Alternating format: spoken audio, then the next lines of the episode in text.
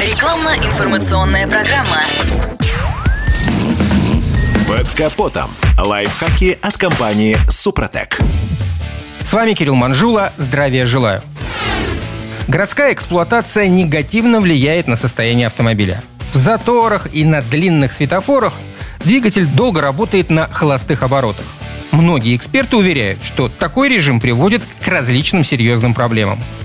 Для начала напомним, что холостой ход – особый алгоритм работы, при котором поддерживается цикл сгорания воздушно-топливной смеси, когда автомобиль стоит на месте. Вокруг данного процесса ходит масса споров и кривотолков. Одни говорят, что он сильно влияет на ресурс мотора, другие доказывают обратное. Страшилки обычно звучат так. При работе на низких оборотах поршневая группа недостаточно смазывается. Это особенно актуально для современных длинноходных движков. Результат – сильный износ деталей, появление задиров на стенках цилиндров.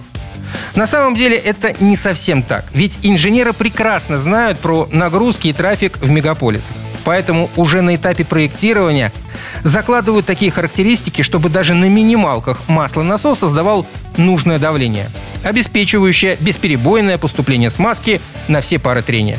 Иногда даже получается, что холостые – самый безопасный режим, при котором нагрузка на компоненты ничтожна. То есть молотить мотор может до тех пор, пока не кончится топливо.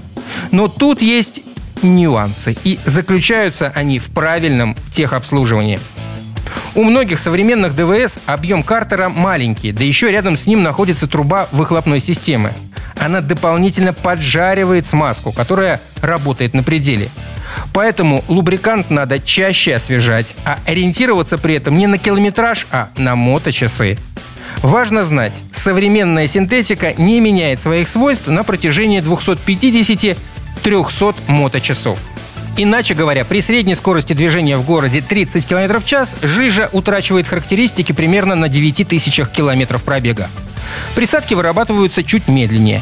Значит, если вы регулярно толкаетесь в заторах по 2 часа, то обновлять лубрикант следует 7-8 тысяч километров, а не через 15 тысяч, как написано в сервисной книжке.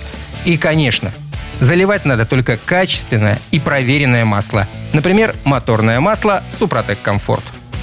На этом пока все. С вами был Кирилл Манжула. Слушайте рубрику «Под капотом» и программу «Мой автомобиль» в подкастах на нашем сайте и в мобильном приложении «Радио КП», а в эфире с понедельника по четверг в 7 утра.